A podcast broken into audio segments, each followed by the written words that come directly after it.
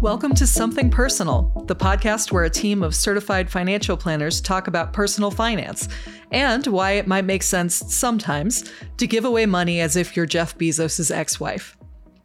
Well, not in those amounts, probably, but yeah, for the vast majority of people. Right. I'm Amy Laburda, and I'm the editorial manager at Palisades Hudson Financial Group. I'm here with my colleague, Eric Meermann. Eric works out of our Stamford, Connecticut office, like I do. He's the senior client service executive in the office, uh, vice president, and he's been with the firm for how long, Eric? It's funny, actually, thinking about this for this question, I realized I've now spent more of my life working for Palisades Hudson than I have not working for Palisades Hudson. so I'm turning 45 uh, next month, and I'll have been here 23 years. Wow, that's that is in fact a long time. At the beginning of your career, uh, what drew you to financial planning and personal finance? Well, I knew I wanted to work with people, and you know that's I think a really important part of what we do is is sitting on the couches, talking to families, helping individuals. The skills that we learn in this business are good for working with pretty much everybody because everybody has financial problems. Everybody needs to file their tax return each year. So when uh, when you work here, you learn a lot of valuable skill sets that can help you know not only our clients but also your friends, your family, and and yourself. That was a big appeal. Um, also, you know, Palisades Hudson is a small company, and I had come from a small company background in a totally different industry. Uh, and and knowing I wanted to do uh, investment and money management primarily when I was uh, starting out, uh, this this looked to be a good fit for me. Great. So, in our firm's book, Looking Ahead, uh, Eric wrote the chapter on philanthropy, including how it plays into estate planning. Eric, you wrote that when we die, there are three places our money can go uh, our heirs, obviously, charitable donations, or the government through taxes. Yep, that's right. How many of your clients choose to maximize option number three? Not a lot. I, I, kind of figured. So, uh, how does charitable giving fit into people's financial planning? Well, I think the first thing when thinking about uh, giving away your money to charity is you need to figure out your goals and objectives when I when I think about this or, or counsel my clients on it, I think of how much do you want to give away, of what, to whom, and when, and we can explore those four different areas by thinking of you know timing. Do you want it to be on the end of your life after you're you know dead and gone? Do you want this asset to pass? What asset do you want to give away? Is it possibly a, a expensive piece of artwork or a, uh, is it a stock portfolio? So, and then also, you know, obviously, who are you giving it to? And how much of that do you want to give? So, if you're talking about a painting, well, it's just one painting. But if you're talking about a portfolio or cash, you know, you have to come up with a dollar amount for how much you want to go to the various parties. Do a lot of clients come in already knowing the answers to those four questions, or is it a thing you often have to sort of tease out? Yeah, it's it's a process um, to to figure out. You know, how much do we want to part with now versus how much do we need for our own lifestyle? Uh, so that can be kind of a, a collaborative process to figure out. Um, you know, the comfort level of I'm going to part with these assets, and I have to live off of whatever is left. Another aspect that we think about with our clients is is there a legacy component to your charitable giving? And and what I mean by that is do you want to create an ongoing involvement with the charity? Uh, do you also want to involve your family members in your philanthropic activities? A lot of clients, especially with uh, you know high net worth individuals that have a lot to give away, they want to create a legacy that also includes their children and grandchildren. Whereas other people, they just want to give the money away, not think about it. I gave it away, it's done. So those are the type of things you have to you think about in the initial stages of charitable planning. Makes perfect sense. So, if someone comes in without a clear idea of who they want to give the money to, do you ever advise clients on how to pick a charitable recipient for their donations? Sure. Yes. Um, when when we're doing uh, picking a charity, we want to think about three things: efficiency, effectiveness, and innovation. When we're thinking about efficiency, that's how how much money actually gets to the program you want to support versus how much of it is to overhead, marketing, TV commercials, ads. And that stuff can be important too, because raising awareness, as we know in charity, is a big component, uh, especially when you're talking about uh, little known diseases or things like that. Uh, you know, that could also be efficient. But a lot of people, when they give their money away, they want it to feel like a very high percentage is going directly to the cause. Um, there are some databases that you can use, such as GuideStar and Charity Navigator, that have all of the financial information on each charity, how much actually ends up going to uh, supporting the cause and program versus how much goes to administrative overhead. Uh, you know, they give a rating system, you know, sometimes four stars, five stars, something like that. And so I, I recommend you use the GuideStar and the Charity Navigator to, to help with the efficiency question. The next thing we think about is effectiveness. This is somewhat of a subjective decision to make in that how is the organization achieving the goals that it set out? And, you know, it's sort of thinking about okay, they want to solve this problem. How effective have they been at solving the problem? Right. So if you're thinking about cancer, cancer still exists, but they have made a lot of breakthroughs over the years. Uh, the next thing we want to think about, and this this one might be less important than the efficiency and effective, is innovation. Uh, is the charity looking at things in a new and innovative way? If we've been trying to solve a problem for decades and there's only been incremental progress, maybe a charity that is coming at it from a completely different viewpoint and a innovative way could be more beneficial spending of your dollars than the traditional charities. Sure, those all make sense as ways to sort of narrow it down. Obviously, there's no shortage of places that are deserving of your donations, so it makes sense as a framework.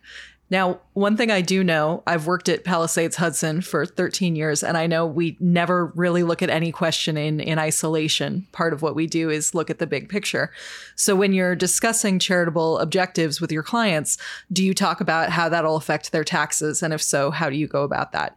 Yeah, absolutely. I think that's really a question of timing. So that gets to our and when question uh, from our original objectives. Sometimes you might have a, a windfall year. Maybe you have a very large capital gain that you've realized in your portfolio, uh, or you've received a outsized bonus in that year, pushing you into a higher tax bracket.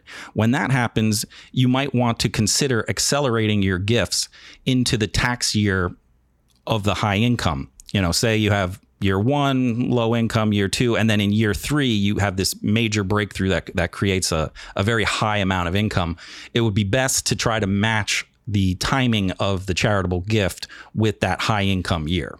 Is that because you're going to itemize deductions rather than take the standard deduction? Yes, that's right. Great.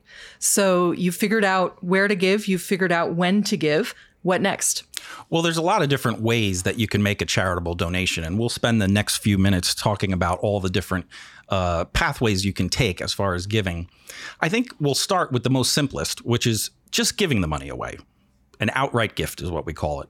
It's simple, it's straightforward, possibly the best bang for your buck, and there's no ongoing reporting or complication in just letting the money go uh, a lot of donors overlook this option in favor of the more complicated and hands on ones. And that could be because they feel compelled to or they're being advised to. But I, I think uh, the case of MacKenzie Scott, Jeff Bezos's ex-wife, you know, obviously came into billions of dollars in the divorce, and she's been in the news for just giving money away directly to charities, which I find very interesting because someone with that level of wealth would typically be doing something like a private foundation, uh, like the Bill and Melinda Gates Foundation. But she has been doing direct gifts to not create a reporting requirement for the underlying charity, to just give it and let them handle it. And I find that to be a very interesting way. And, and if someone with that much money can do it, certainly someone giving away, you know, $50,000, $100,000 can consider just doing an outright gift. So obviously, MacKenzie Scott has been in the news, and these big headline gifts are very attention grabbing. But have you had any clients you worked with that you feel comfortable sharing about who found that direct gifts were, were the way to go? Sure. Yeah, we've had a lot of clients uh, make charitable gifts over the years, and and one comes to mind for maybe about 15 years ago. This client had a concentrated position, so a, a single stock that was a huge percentage of their portfolio. That's not a good thing in your portfolio. You want to be highly diversified. But the problem was the cost basis, which is, you know, what they paid for the stock originally, it had been passed down from generations and was virtually zero. So this multi-million dollar stock position with zero cost, if they were to sell it and diversify their portfolio, would have created a huge taxable gain, what we call a realized gain. Uh, in order to avoid that, what this client chose to do was do their charitable giving with this stock position. Every time, every year, they wanted to give something away instead of giving cash or giving other securities. That was the go to stock to give. And since they were giving it to a charitable recipient, that recipient then didn't owe any tax. Um, so you solved the tax problem. That's right. A charity is a tax exempt organization. So then they can sell the stock with no consequences. So even with uh, someone with a less intensely appreciated stock position, giving appreciated assets can have a real upside then. Yeah, that's right. I think pretty much with any, any substantial amount of wealth, it's almost always better to give appreciated securities. Uh, you know, most people who haven't been been investing for a while will have positions that have large unrealized gain, which means you know embedded gain in the position, and most charities are going to accept stock. So I, I often counsel my clients to give appreciated shares first. However, it is a little more complicated because you've got to reach out to the charity. They might have a specific form. You've got to talk to your broker about which position is best to give, and then there's some, uh, you know, transfer instructions that need to be made up, and so that can make it a little more complicated. So, to sum up, you know, if you're giving $50 to the local food bank, I don't recommend that you give a sec- appreciated security. But if you're giving $50,000 to a university that's your alma mater, that you would absolutely give appreciated stock to. Makes perfect sense. And I'm sure, given the size of the gift, they would appreciate even with the extra paperwork at that point. Sure. So, if you decide against a direct gift for whatever reason, what are some of your other options? Uh, one of the ones we like a lot is donor advised funds.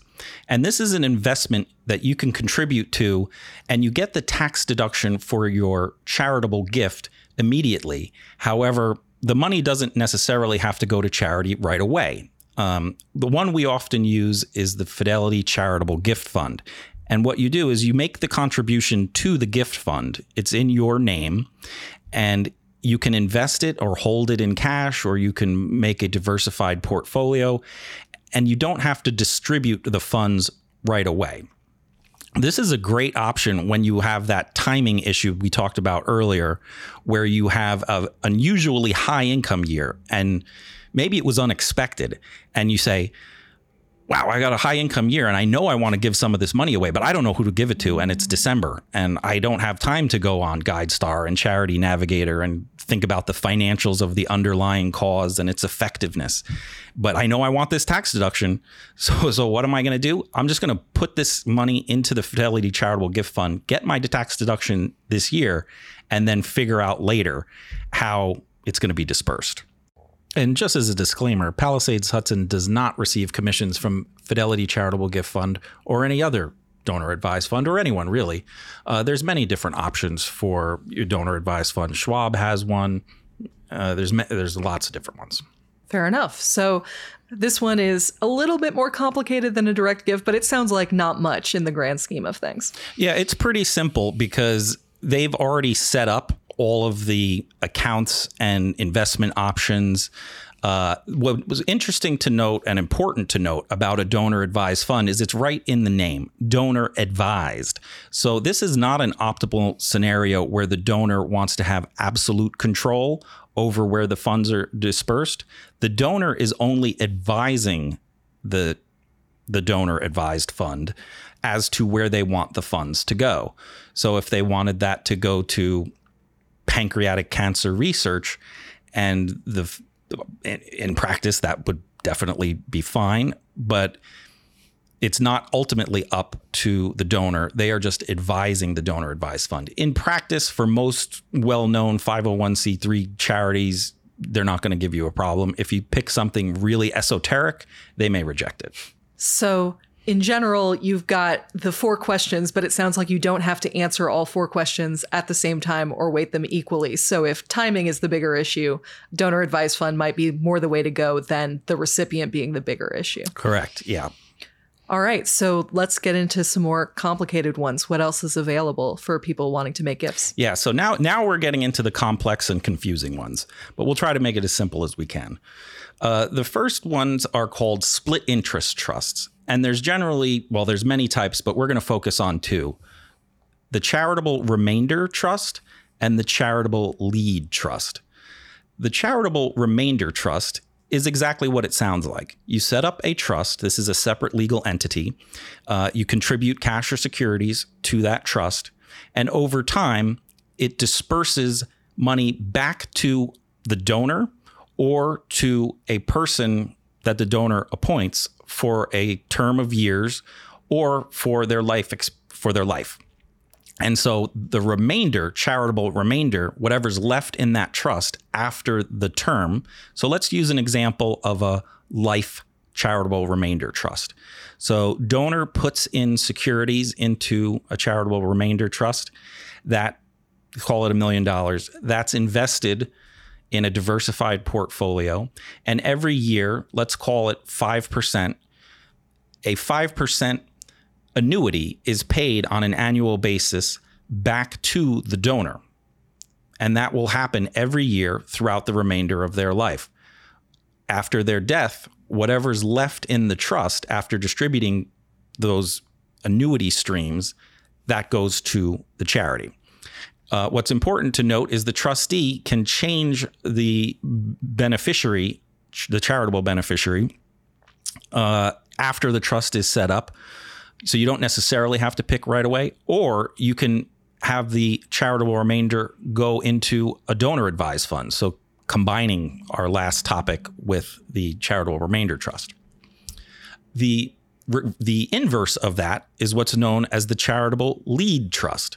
This is where you fund a trust and the annuity is paid to the charity for a term and the remainder then either comes back to the donor or to a person, usually the heirs, that would be designated as the remainder beneficiary of a charitable lead trust. So to sum up, charitable remainder trust, you put the money in, you get an annuity back, the remainder goes to charity. Charitable lead trust is the reverse.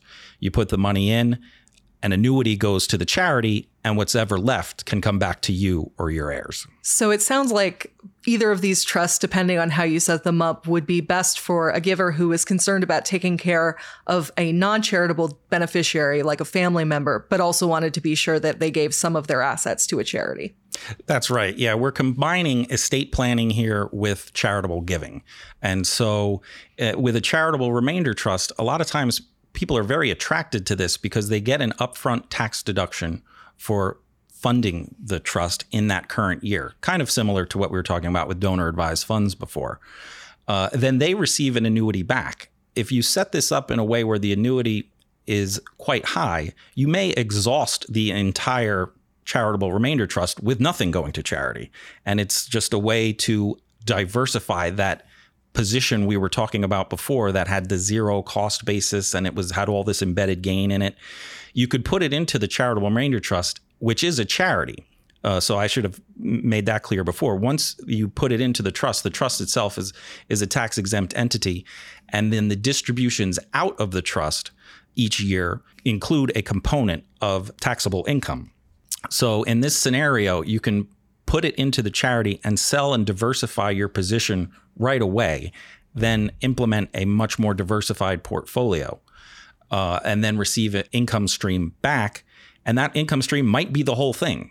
So, uh, for people with concentrated stock positions, there may be less of a philanthropic intent sometimes. Uh, it's more of a tax planning and estate planning uh, strategy. Now, we've used the word annuity as part of what comes out of the trust. If people have heard about charitable gift annuities, how are those different than the trusts we've been discussing? Yeah, so a charitable gift annuity is is very similar to the charitable remainder trust, but the simplicity comes from it's set up by the organization already. So where you see this a lot is with universities. And so they'll have a charitable gift annuity set up, which is basically like the CRUT we described before, but you don't have to manage it. You're not responsible for being the trustee, for filing the tax returns, for doing any kind of financial bookkeeping or reporting. That's all on the university in this case. Um, and in, but it works the same way. You put money in, and then they pay you back an annuity, and you could set that for a term or, or for life, and then what's ever left, the university keeps. It also puts the um, investment management burden on the university. So if they do really well with their investments, they would have, have more left over for them. Uh, I'm I'm a little skeptical of this because of the lack of lack of flexibility compared to the CRUT, uh, the Charitable Remainder Trust, um, and the reason for that is you can't change your mind. Once you give it away to that university, that university is where the money is going. Whereas with a CRUT, there's more flexibility to put multiple beneficiaries, uh, uh, and you can also uh, not be subject to their poor investment performance. So you put the money in thinking you're going to get an annuity for 20 years, they perform poorly, and the money is exhausted before you reach the term, you didn't actually get your full term. Uh, and so uh, I'm a little skeptical of them. Uh, they're quite popular with planned giving offices of major charities.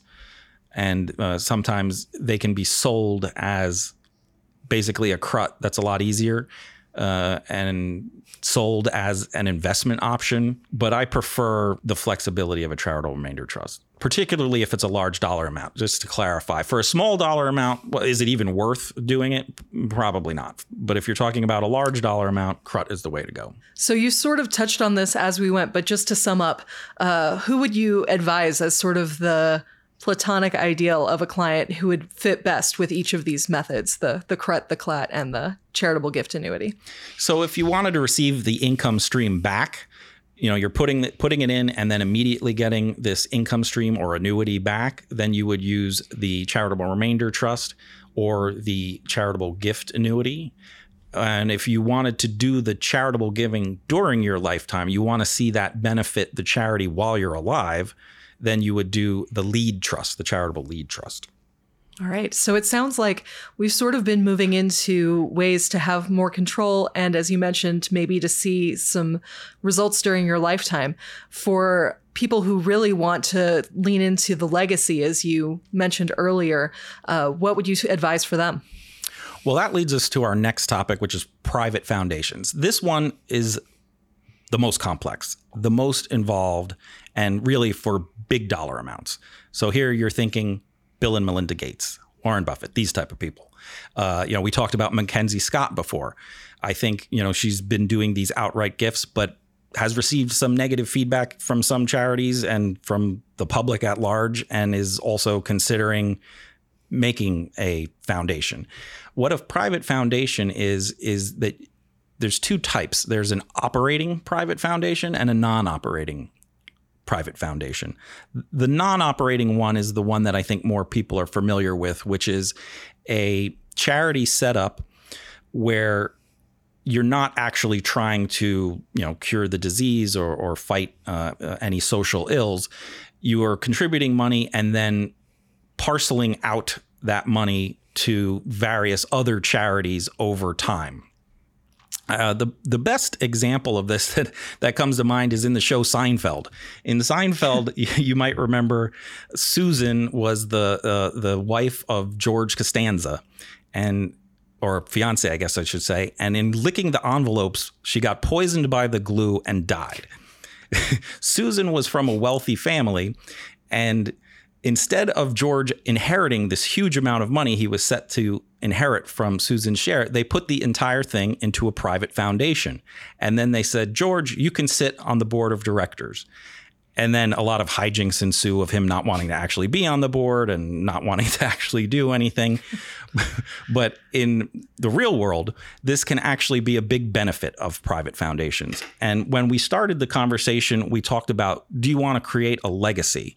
This is the one that I think is most for people that are trying to create a multi generational, uh, involved family legacy over time that is not just going to be a short-term thing. This is an ongoing will will likely last beyond your life. So in a foundation's case, it can also be a good endeavor and a good way for family members to spend time if they don't need to worry about making money anymore. Is that right? Yeah, that's exactly right. So, you know, it could give your heirs purpose and meaning to their life to be involved in uh, giving away this money to different causes that mean a lot to them. And it's a way to engage your children and grandchildren in the charitable giving process and caring about society as a whole. So, even if you don't want to or don't have the resources to start your own foundation, what about giving to existing foundations? Sure, yeah. Uh, we, we all know of the Bill and Melinda Gates Foundation, and Warren Buffett, you know, another billionaire, gives a lot of his money to the Bill and Melinda Gates Foundation. In this case, I think Warren is still focused on his stock picking and running his company that he says, I think Bill's got this. I'm just going to contribute to him. I, I, support the same causes, and it's an easier way for him to do it. So, yes, you can just give to someone else's foundation.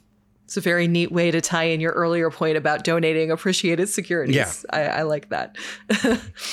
uh, so, are there any more ways to give that philanthropic people should be aware of? Sure. Well, there's also, uh, you know, to the timing point uh, for those that want to give on their death. That you know maybe they're concerned that they don't have enough money to live off of, and they're just not comfortable making any large gifts to a CRUT or a gift annuity or outright, and they just want to hold the money for their life. But they know that they do want to support charity when they die, and you know that could be because there's so much money they don't feel comfortable with their kids getting all of it. It could be for purely altruistic reasons. Uh, it could be for a whole host of, of, of reasons that you want to wait until your death. And so, with a charitable bequest, uh, these are bequests that you leave in your will. Uh, for example, a piece of art or a fancy car or something like that. Uh, if you want to give that to a specific charity, so for example, you have a a Monet and you want to donate it to a museum, that would be a specific bequest. I specifically bequest that this painting go to this museum. Uh, the next type is a general bequest, and that's where you put in a dollar amount or a percentage. And you say, I want to give a million dollars to X charity. That would be general. So you have specific, you have general. Uh, the third type, which you see less often, is a demonstrative bequest. And, and that's a combination of the specific and the general. So what this is is you say I have this specific asset and I want to take the proceeds from that asset and that goes to this charity. In this situation, if that asset has been sold prior to the death, then you would just sort of strike that from the uh, from the will. It wouldn't. It wouldn't. Well, you wouldn't strike it from the will. It would still be in the will, but it wouldn't happen. There, you know, if the asset doesn't exist. And the fourth type is residuary bequests. This is when you lay out all of the dispositive provisions, which is how you want to give all your money away on your death to everybody else your kids, your grandkids, your friends, everybody. And then you say, whatever's left, give to charity. And so that's a residuary bequest. So it sounds like some of these are fairly straightforward, a percentage of the estate or a dollar amount. But with some of these more complicated ones, have you ever seen that go wrong in any way? So yeah, there I have a real world anecdote of a situation where we had clients that had made gifts within their will uh, to a specific charity. Uh, as time went on, their goals changed, and what they wanted to do with the money changed, but they had already had a relationship with this charity, and the charity was expecting it. Uh, client ended up dying, and the surviving spouse was very aggressively pursued by the charity gift department, who can be quite aggressive, uh, uh particularly in such a sensitive time. It was. Um, you know, somewhat of a, of a upsetting behavior. And so there are times while charitable giving is great, we love charitable giving, it's it's important. There are, you know, cautions out there to be aware of. Uh, other than bequests, are there other ways that you can set up charitable gifts for after your death? Sure. There's also something called a remainder interest. So, say you have a beach house and you want to donate that beach house to the charitable organization after you die. What you could do is set up a what we call remainder interest where you get to use the beach house for what's called the life estate. The life estate is the remainder of your life.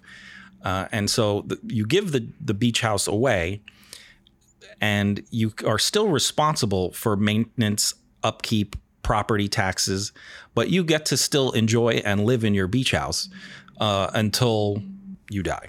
Uh, then the charity gets it at the end. And one of the main benefits of a remainder interest is that it can bypass the probate system, which can be quite complicated and burdensome after you die. Sounds like the best of both worlds. Uh, I don't have a beach house myself, but it sounds pretty appealing to me. Uh, in addition to bequest and remainder interest, uh, is there anything else that you feel like someone should have in mind if they want to take care of philanthropy in their estate planning? Uh, there's also endowments. Uh, endowments are investments of funds or property, and they're meant for a specific purpose. And it's meant for an enduring legacy for that specific purpose. So everyone's heard of the, the, the Harvard endowment or Yale endowment. These are endowments that are set up to provide the university with funds over an indefinite period of time, uh, but they are for the specific purpose of funding the university's activities. So an endowment can create a similar type of legacy as a charitable foundation. Uh, another place we would see this is if you set up a memorial found uh, a memorial endowment to help uh, underprivileged children in the name of someone who has deceased, or you can do it while you're while you're still alive too. Um, so an endowment is is a specific purpose gift. So we've covered a lot of options. Uh, we started with a simple gift, but it's clear that that's not where it ends. Uh, how do you help your clients choose between all these different options? Yeah, choosing the best one really comes back to our opening discussion of the the goals, the objectives, the when, the how much, the timing. Um, and you know, one of our jobs here at Palisades Hudson is to is to help our clients figure out the answers to all of those questions. You know how much can you afford to live? How off how much can you give away? And help them decide you know which of these options is the best to deploy to reach those goals and objectives. You might say the answers to these questions are something personal. You might all right eric thank you so much for coming on the show today it's been a real pleasure talking with you thanks this has been a lot of fun Something Personal is a production of Palisades Hudson Financial Group, a financial planning and investment firm headquartered in South Florida. Our other offices are in Atlanta, Austin, the Portland, Oregon metropolitan area, and the New York City metro area. Something Personal is hosted by me, Amy Laburda. Our producers are Ali Elkin and Joseph Rangeli. Joseph Rangeli is also our director, editor, and mixer. Our firm has written two books Looking Ahead Life, Family, Wealth, and Business After 55, and The High Achiever's Guide to Wealth, which offers advice for younger professionals, entrepreneurs, athletes, and performers. Both books are available on Amazon in paperback and as ebooks.